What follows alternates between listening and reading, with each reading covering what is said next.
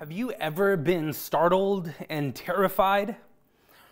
When I was young, my parents would send me to Mexico to visit my aunts and uncles for about a week at a time. And uh, my aunts, my uncles, they all live close to uh, close together, so I would get to spend a, lot of time with my cousins. And it was nice because this was before TVs and um, video games became a, a common household item. So when I would go visit my cousins and my aunts and uncles, we would literally spend all day doing one of four things we would either be playing soccer outside, we'd be uh, going to my aunt's house and playing music together. Almost all of us either play an instrument or sing. Um, we would also be taking naps in the middle of the day because we had long days, late nights. And uh, this one would, the fourth one would manifest itself in different ways, but we would be getting into trouble. So, soccer, playing music, taking naps, and getting into trouble. Now, the getting into trouble part, I want to clarify this because it wasn't necessarily that we were doing something bad. It was just that we were doing something we weren't supposed to be doing. So let me give you an example. One night, around midnight, we decided to break into my uncle's abandoned psych ward. That's probably not what you expected me to say, is it? See, my great uncle was one of the first psychiatrists in northern Mexico to have a, a psych ward where he treated patients. The, even the hospitals at the time didn't have psych wards, so they couldn't treat patients. But my uncle, um, he didn't have just a clinic, he had this whole psych ward where he did that. And so uh, he did this for many, many, many years. He became really popular. He eventually um, built a contract with the local hospital so that they would send patients to him.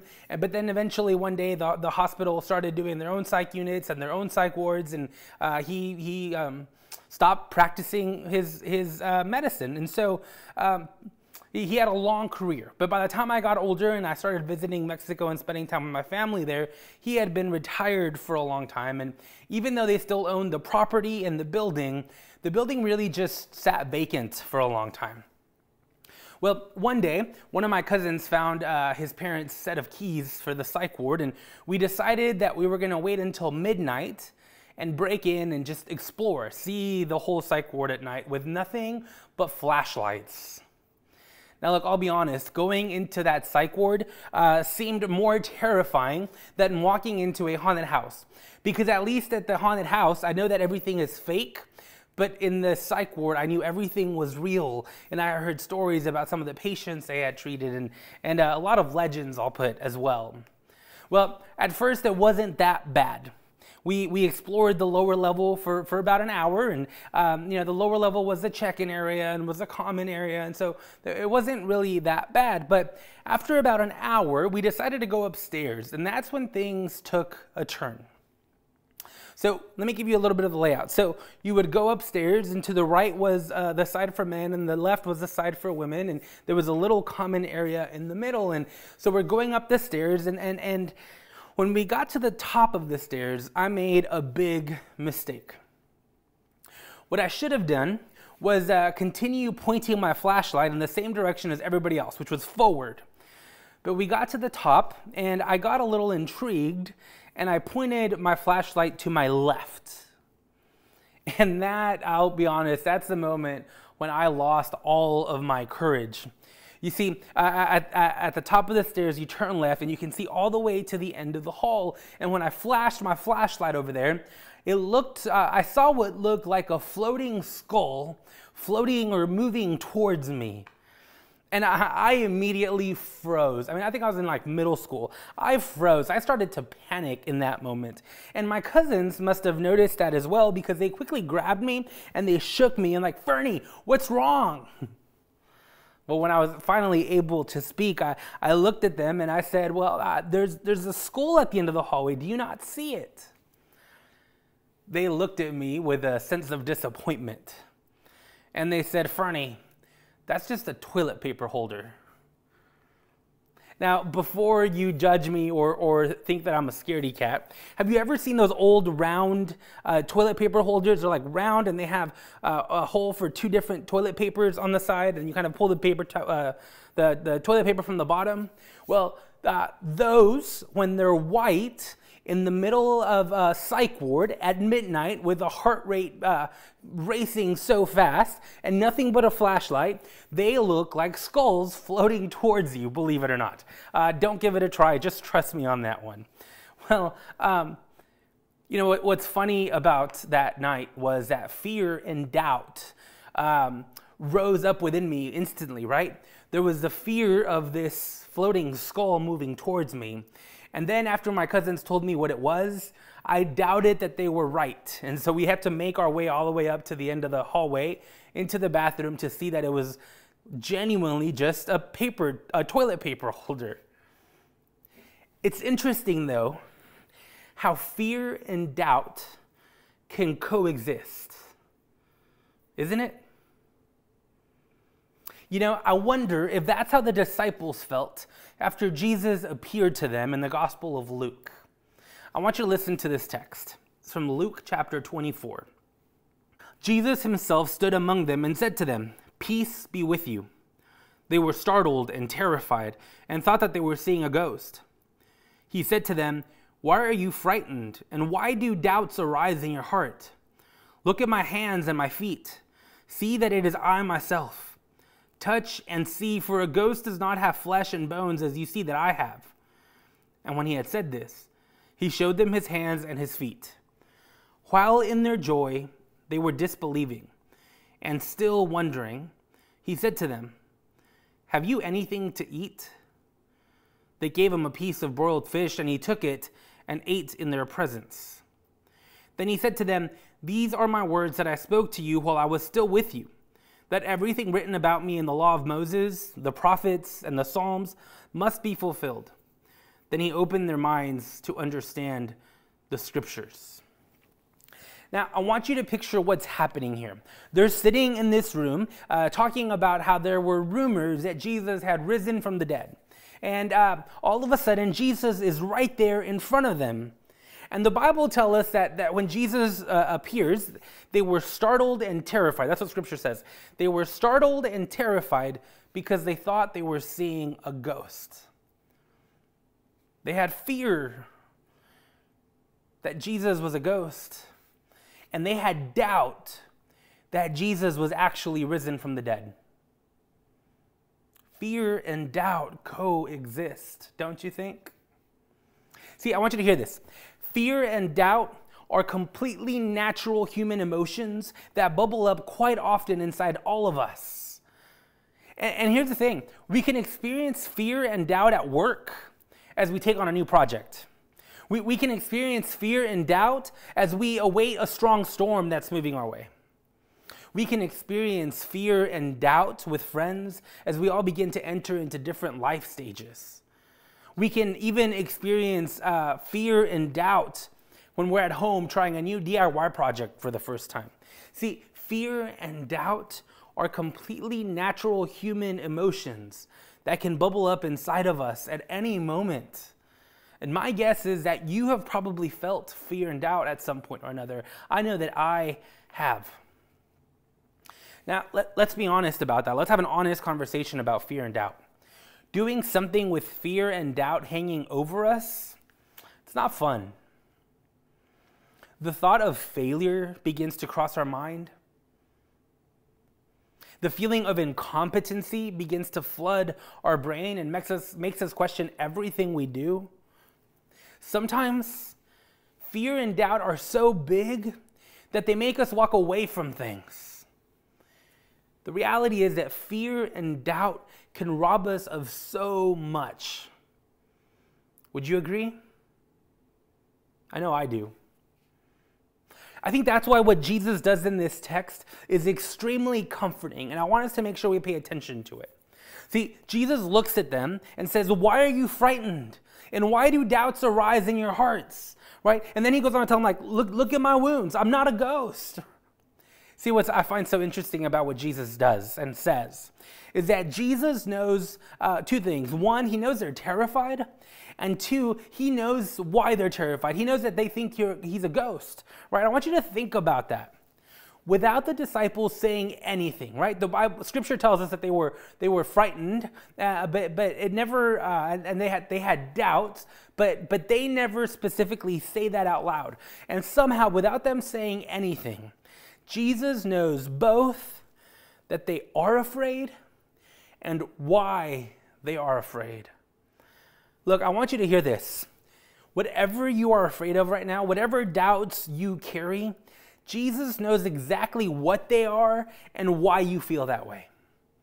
Let me say that again. Whatever fear you have, whatever doubts you carry, Jesus knows exactly what they are and why you feel that way. You see that, new promotion at work, the possibility of trying something new, starting a new relationship, moving across town or to a, whole new city. Maybe you're afraid to have a difficult conversation at work or with friends or with a loved one. Uh, maybe you're afraid or, or have doubts about letting go of someone or something. I want you to hear this. Whatever it is, Jesus knows exactly, exactly what you are feeling and why you are feeling that way. But here's the, the positive thing in all this Jesus doesn't just want us to know that he knows those things, Jesus wants us to, to move beyond that. Here's how I know this Jesus says this Look at my hands and my feet. See that it is I myself. Touch me and see, for a ghost does not have flesh and bones, as you see that I have. See, after Jesus acknowledges uh, how the disciples feel and why they feel that way, he invites the disciples to touch him. And in so doing, he invites them to move beyond those fears and those doubts. See, their fear told them that Jesus was a ghost. Their doubt told them that it was impossible for Jesus to be standing in front of them because, after all, they had seen him die on that cross and be laid in that empty tomb but by inviting them to touch him, by inviting them to, to see that he is flesh and bones, by inviting him clo- them closer to him, Jesus is helping the disciples overcome their fears and their doubts. See, the first thing they have to do to get past, to, to overcome their fears and their doubts, is to get closer to Jesus. Friends, if we are going to overcome, if you and I are going to overcome our fears and our doubts, the first thing we have to do is we have to get closer to Jesus. See, we have to be intentional about our prayer time. We have to gather and worship a lot more often. We have to practice acts of mercy in our community. We have to even abstain from things that pull us away from Jesus. If we are to overcome our fears and our doubts, then we have to get closer to Jesus. Here's the second thing this text teaches us about getting past and overcoming our fears and our doubts. It says that uh, after Jesus said this for, uh, to them, they gathered, uh, um, they gathered with each other. Um, to eat fish, right? So they gathered, the disciples gathered with other believers who were also struggling with the same fears and doubts. Let me explain that. The Bible says that they started to, um, that Jesus asked for fish, and then they sat and they ate fish together, right? And uh, I, I know this sounds weird, but can you imagine for a second the conversations that might have happened at that dinner table? I mean, think about this Jesus shows up. They have fears and they have doubts uh, uh, in that moment. And Jesus says, Come closer, touch, touch my skin, I'm real. Right? That, that happens. And then they sit down and they have a meal. Can you imagine the questions and the conversations that might have taken place at that dinner table, at, at, that meal? I mean, I can just imagine somebody looking at Jesus and saying, So, uh, what exactly happened back there, Jesus? Maybe, Jesus, how, how are you even alive? I, I can picture one of the disciples maybe saying, So, Jesus, what happens next? maybe there's even one who says, Jesus, did it hurt? Can you imagine the conversations happening at that table?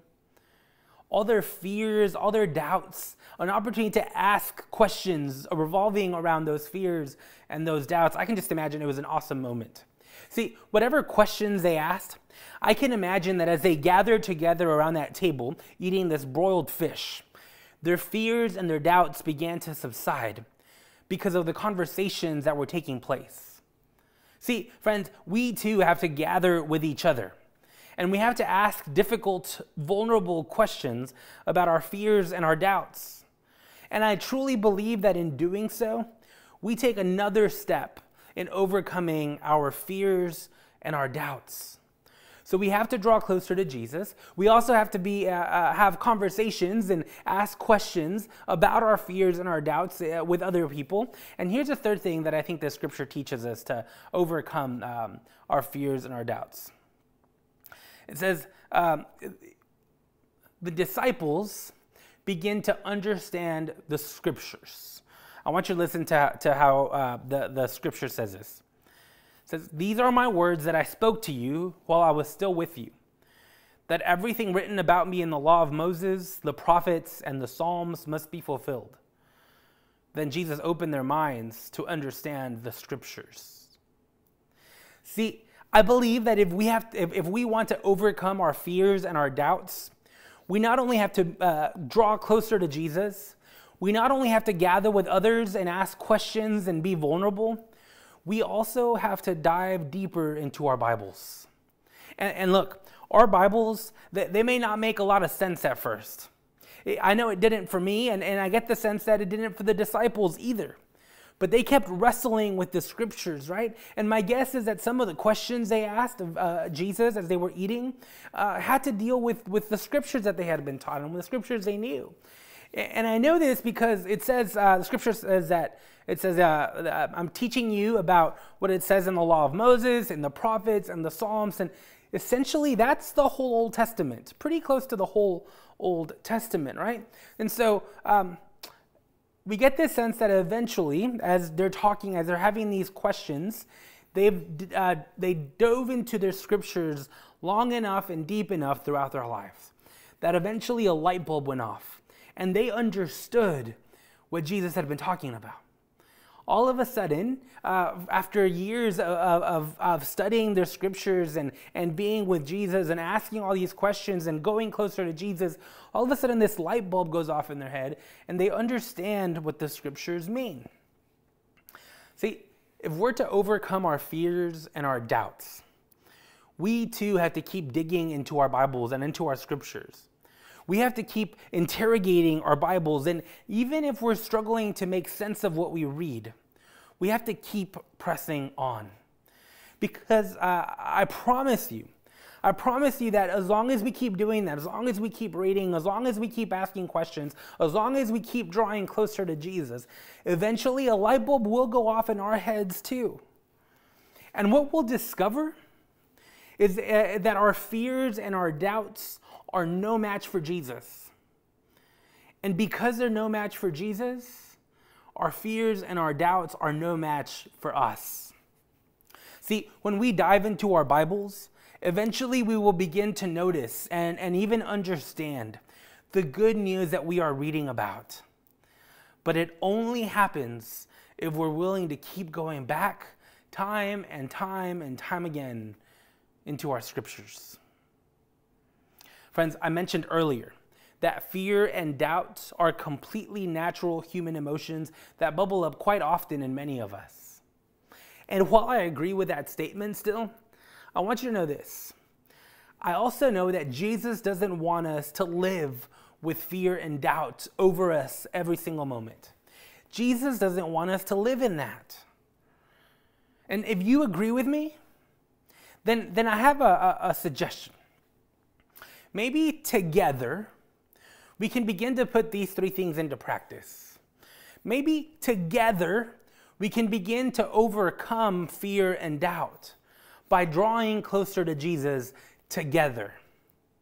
Maybe we can begin to overcome our fear and our doubt by together asking questions and being vulnerable with one another. And maybe we can begin to overcome our fears and our doubts together by diving into our scriptures, by understanding our scriptures. And I believe that when we do, friends, we will be able uh, to take steps to overcome our fears and our doubts. Maybe together, we too, like the disciples, can overcome our fears and our doubts. May it be so. Let us pray. Gracious and loving God, I give you thanks for who you are. God, you know the fears and the doubts that we carry in our hearts and in our lives, and you know how often those fears and those doubts stop us. God, I pray today. I pray this into our lives, in our communities, in everything that we do. God, help us overcome those fears and those doubts. God, may we draw closer to you. May we be willing to ask uh, difficult and vulnerable questions and have conversations about those fears and those doubts. May we dive into our scriptures. God, I pray that we may come to know that fear and doubt have no power over us. And if we begin to live that way, God, I pray we may experience that freedom in our lives. God, I pray this in your most precious and most glorious name. And all God's people said, Amen.